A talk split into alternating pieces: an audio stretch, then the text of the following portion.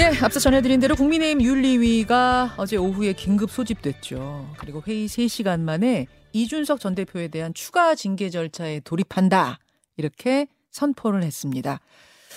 이렇게 되면요. 이제 국민의힘 규정상 징계 기간 중에 있는 당원에게 추가 징계를 하려면 이전 징계보다 더 강하게 하도록 정해져 있어서 당원권 정지보다 더 강한 정지라 징계라면은 탈당 권유하고 제명밖에 없죠. 근데 탈당 권유했는데 열흘 동안 버티면 자동 제명입니다. 따라서 이러나 저러나 제명입니다. 예. 윤리위가 이렇게 절차를 진행하는 근거가 된 건 지난 의원총회죠. 의원총회에서 추가 징계를 촉구했었거든요. 자, 지금부터 그때 공개적으로 반대 목소리 냈던 한 10여 명의 의원들은 지금 어떤 입장일지 들어보겠습니다. 국민의힘 허은하 의원 연결해 보죠. 허은하 의원님 나와 계십니까? 네, 안녕하세요. 허은하입니다. 예. 예, 우선 지난 주말 사이에 진행된 윤리위 상황에 대한 총평, 관전평 짧게 한 말씀 해주신다면요.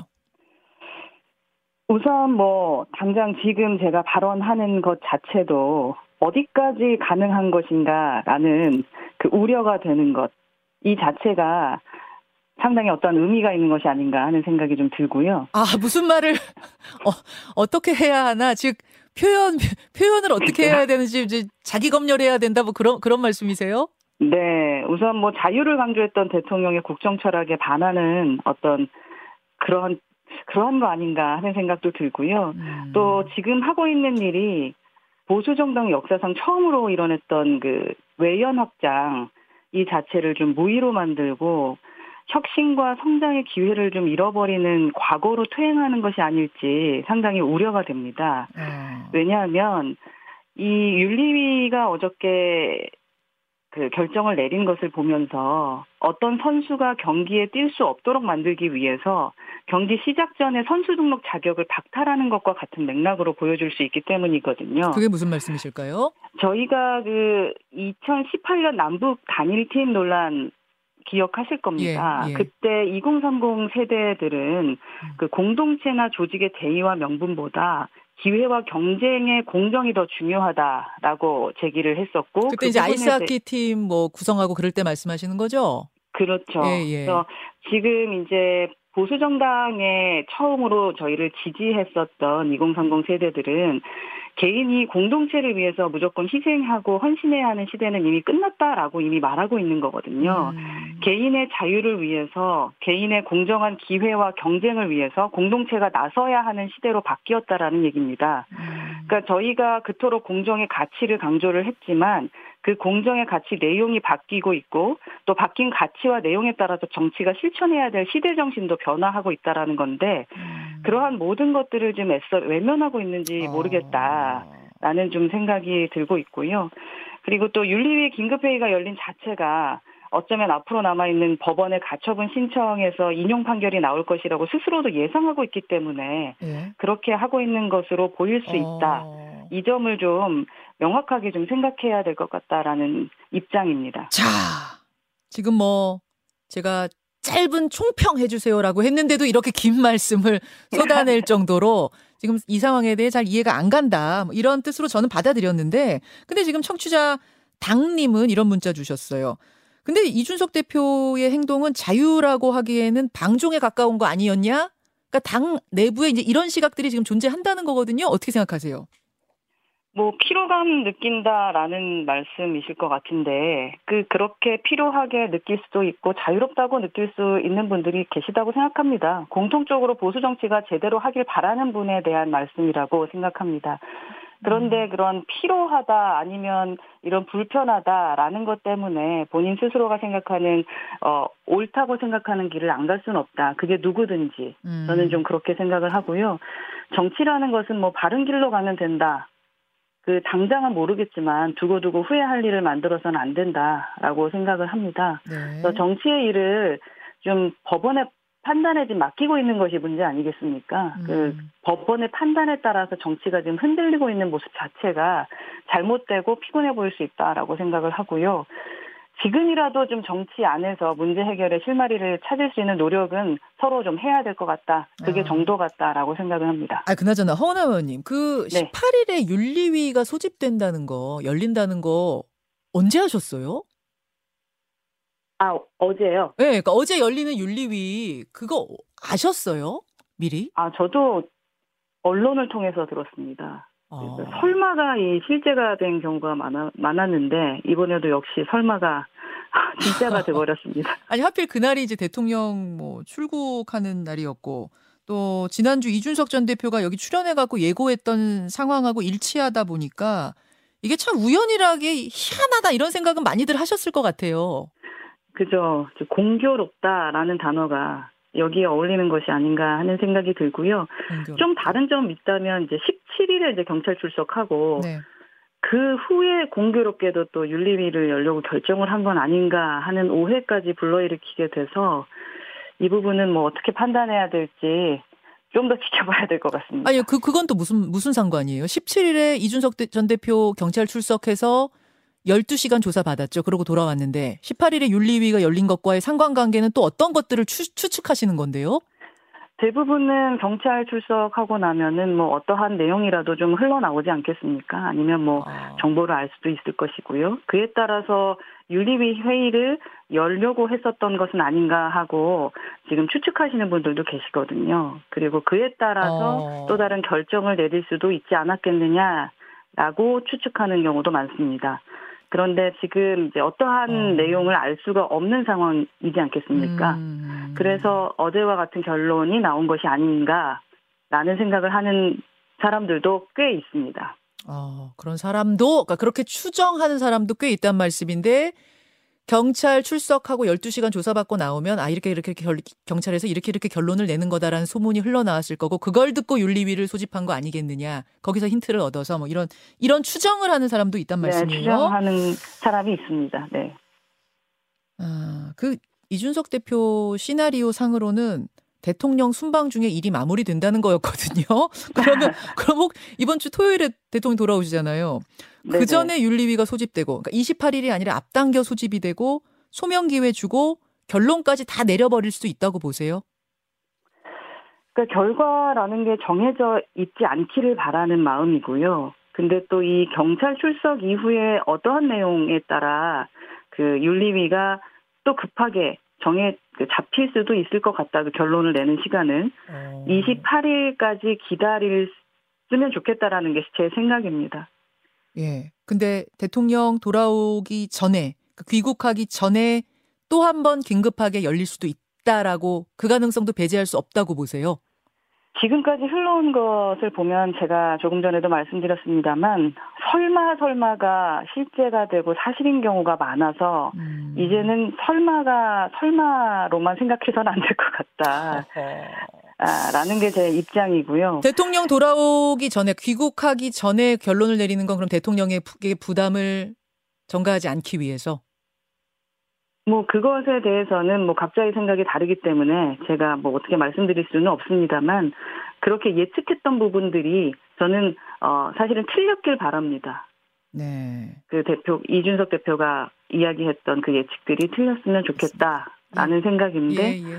그 해외 순방을 나섰을 때 이제 윤리위가 열리는 것을 보고 좀 놀랐다라고 음. 생각해 주시면 되겠습니다. 예. 그래요. 뭐 그게 어 뭐 징계 일이 그게 뭐 이번 주가 됐든 28일이 됐든 그 뒤가 됐든 하여튼 징계가 이제 징계위가 다시 열릴 거라는 윤리위가 다시 열릴 거라는 것만은 분명한 기정사실인데 결론은 어떻게 날 것 같습니까? 이미 뭐 결론은 아까 말씀을 하셨는데 징계 절차 개시한다라는 것은 기존 징계 수위보다는 뭐 무거운 그런 결정을 하겠다라는 이야기 아니겠습니까? 징계 논의 개시해 놓고 논의해 보니까 아 혐의 없다 일종의 무혐의 이렇게 된 적은 된 적은 한 번도 없어요. 그렇게 될 수도 있죠. 된 적도 있습니다만 아. 자, 그런 경우가 많지 않았고 지금까지 그렇지 않았었기 때문에 뭐 제명이든 탈당권이든 하게 되지 않을까라는 생각입니다. 근데 음. 지금 말씀하셨던 대로 아 혐의 없다로 네. 마무리됐으면 좋겠죠. 예. 그게 누구든 왜냐하면 앞으로 사실 윤리위에 지금 소명 절차를 하셔야 되는 분이 한두 분이 아니지 않겠습니까? 음. 예, 모든 것을 그렇게 어, 이 똑같은 잣대에서 결정을 하실런지 그 부분도 좀 의문이거든요. 그 약간 고무줄 잣대처럼 해서는 안 된다. 예를 들어 표현의 자유에 대한 얘기를 했는데 이 표현을 누구를 대상으로 하면 문제가 되는 것이고 예를 들어 이재명을 대상으로 하면 문제가 되지 않는 것인지 아하. 예 그러니까 이게 아하. 참 누구 대상이고 언제고 또 누가 하느냐에 따라 달라지는 것 그리고 누구를 마음 아프게 할때 예. 진짜 문제가 되는 발언인가라는 그런 기준들을 어떻게 세우시려고 하시는 건지 진짜 저는 궁금하거든요. 음. 가장 마음 아프고 그 혐오스러운 단어와 혐오스러운 그 발언을 하는 것은 국민들이 불편하실 때라고 저는 생각을 합니다. 국민 보기에 불편한 것이 기준이 돼야지. 지금은 그럼 누구 보기에 불편한 게 기준이 됐다고 보세요? 그 기준이 무엇인지 궁금하다는 얘기입니다. 음. 아니, 그러니까 허은하 의원님 보시기에는 어떻게 돌아가는 것 같은데요? 지금은 뭐 제가 말씀드리기가 상당히 어려 어렵습니다만 예 상당히 어렵네요. 예, 또 윤리위 가시면 안 되니까. 그렇죠. 윤리위가 어떤 기준으로 제 이 발언들도 듣고 있는지 예. 이게 진짜 보수 정당에서 이렇게까지 표현의 자유에 대해서 불편함을 느껴야 되는지 저는 그 자체가 불편하기 때문에 알겠습니다. 네, 말씀 네. 하나하나가 상당히 지금 자. 어렵다라고 말씀드리겠습니다. 네, 무슨 말씀이신지 알 것 같아요. 네. 이런 흐름에 대해서 그럼 당 내부 분위기는 어떤가 궁금한데 어, 뭐당 내부에서도 현역도 있을 거고 원외도 있을 거고 당원들도 있을 거고 현역 의원만으로 좀 좁혀 볼 때 분위기가 어떻습니까? 현역 의원들은 지금 서로 어떻게 발언하고 의견을 조율하기조차 쉽지 않죠. 왜요? 그게 이제 외부적으로 어떻게 무엇이 진짜 당을 위한 것인지에 대한 우선 첫 번째는 생각들이 있으실 거고요. 아. 그리고 지금 제가 이렇게 발언하는 부분에 대해 저는 지금 제가 옳다고 생각하는 부분에 대해서 당당하게 말하고 있는 것입니다만 이 자체가 또 어떻게 평가되고 어떻게 본인에게 이 또 다른 음. 그 아픔으로 오게 될지 알 수 없기 때문에 어. 그 부분에 대한 좀 어, 걱정도 있으실 것 같고요. 아, 그래서 의견 교환이 원활하게 막 활발하게 이루어지고 있지는 않군요. 그렇죠. 그냥 친한 그렇군요. 분들끼리 예. 예. 335 조심스럽게 이야기 나누고 있습니다. 그 의총에서 2차 비대위하고 이준석 추가 징계 결정할 때 그때 네. 반대 목소리 냈던 분들이 허은하 의원 비롯해서 한 10여 명 됐잖아요. 예, 예. 뭐 강도는 다 달랐지만 조금씩 달랐지만 이준석 대표에 대한 호불호를 떠나서 절차적인 부분에는 분명히 문제가 있다는 걸 한 10여 명이 공감하셨던 건데 그분들끼리 네. 혹시 의견 나누신 건 없습니까? 요 주말 사이 상황에 대해? 그죠. 어제 늦게 끝나서 이제 오늘 아침에 가서 이야기를 좀 나눠볼 생각이고요. 말씀하셨던 것처럼 기본적인 국민 관점에서 지금 시대 정신에 맞게 우리 보수도 좀 변화하고 혁신해야 하는데 이러한 고민들을 같이 하고 있다라는 말씀을 드릴 수 있겠습니다. 어, 좀 더 구체적으로 뭐 입장문을 낸다든지 어떤 액션을 취할 가능성이 있습니까? 그러니까 그 부분에 대한 것을 오늘 좀 이야기 나눠봐야 될 것 같습니다. 왜냐하면 어떤 결정이 지금은 나온 것은 없지 않겠습니까? 아, 예, 네. 예, 알겠습니다. 당사자인 이순적, 이준, 이준석 전 대표 윤리위에서 추가 징계 내리면 그 징계에 대해서 또 가처분 신청을 할까요? 할 수도 있을 것 같다고 생각합니다. 음. 그렇지 않으면 그 뒤에 예, 가처분 신청했던 그 결과들이 달라질 테니까요. 예. 아니, 참, 당이 무한 가처분에 늪에 빠지는 건 아니냐. 이런 문자들도 지금 와요. 어떻게 보세요? 그 부분이 참 죄송스럽습니다. 그러나 처음에 잘못 끼운 단추를 다시 풀러서 끼우는 단계인 거지, 이게 새로운 옷을 입는 것은 아니다. 라는 것으로 저는 좀 설명드려야 될 것 같습니다. 아, 한 번, 한 번 어긋난 단추를 지금 다시 끼우고 그 있는 단추가 이게 뭐 10개짜리인지 네. 5개짜리인지 그거에 따른 건데요. 그거에 대해서 어차피 다시 풀러서 새로 채워 넣어야 되지 않겠습니까? 이런 질문들도 네. 지금 이런 문자들도 와요. 뭐냐면 이전 대표가 옳더라도 싸움이 장기화되면은 이게 굉장히 피로감을 국민들께 줄 수밖에 없다. 그러니까 뭐 이 정도까지 당이 집권 여당이 위기 상황이 되면 좀 당 지도부의 뜻을 모아줘야 되진 않겠느냐. 여기에 대해서 어떻게 생각하세요? 어, 기본적으로 옳은 길로 가는 부분이 상당히 필요하고 지루하더라도 옳지 않은 길로 갈 수는 없지 않겠습니까? 그리고 제가 처음에 말씀드렸던 것처럼 시대 정치인에 대한 말씀을 좀 드릴 수밖에 없을 것 같은데요. 음. 이제는 정치도 교체돼야 되고 세대 교체도 돼야 되는 시점일 것 같습니다. 근데 그러한 차원에서 서로 바라보는 시점이 좀 다른 거고 정치 안에서 문제 해결을 하는 그 방법도 좀 달라지고 있는 것이 아닌가 음. 하는 생각을 합니다. 그러니까 지금은 예. 조금 뭐 애매하더라도 두고두고 후회할 일은 만들지 않겠다라는 것이 두 양측의 입장 아닌가 하는 생각이에요. 허나 의원님, 그때 이준석 대표 기자회견할 때, 긴, 긴 자맨 끝에 기자회견할 때, 국회 이렇게 빌려주신 게 허나 의원이었죠? 네네. 같이 갔었죠. 같이 갔어. 옆에도 서 있었고. 네 그리고도 네. 계속 지금 지지하는 목소리 이렇게 공개적으로 내고 계시는데, 부담스럽지 않으세요? 공천 받으셔야 되는데? 지금은 공천을 생각할 때는 아닌 것 같고요. 네. 우선은 뭐 제가 할 수 있는 일을 하는 거고 제가 생각하기에 옳다고 생각하는 정치의 길을 가고 있습니다. 그러니까 한 사람에 대한 어떠한 그 사람에 대한 지지보다는 음. 정치에 대한 방향과 어, 그 방향에 대해서 옳다고 생각하고 또 뭐 법리적으로도 그리고 제 철학으로도 틀리지 않다라고 음. 생각해서 당당히 걸어갑니다. 혹시 악플 공격 같은 거 문자 폭탄 안 옵니까? 많이 옵니다. 여기까지 말씀 듣겠습니다. 오늘 고맙습니다. 네, 감사합니다. 국민의힘 하은아 의원이었습니다. 김현정의 뉴스쇼는 시청자 여러분의 참여를 기다립니다. 구독과 좋아요, 댓글 잊지 않으셨죠? 알림 설정을 해두시면 평일 아침 7시 20분 실시간 라이브도 참여하실 수 있습니다.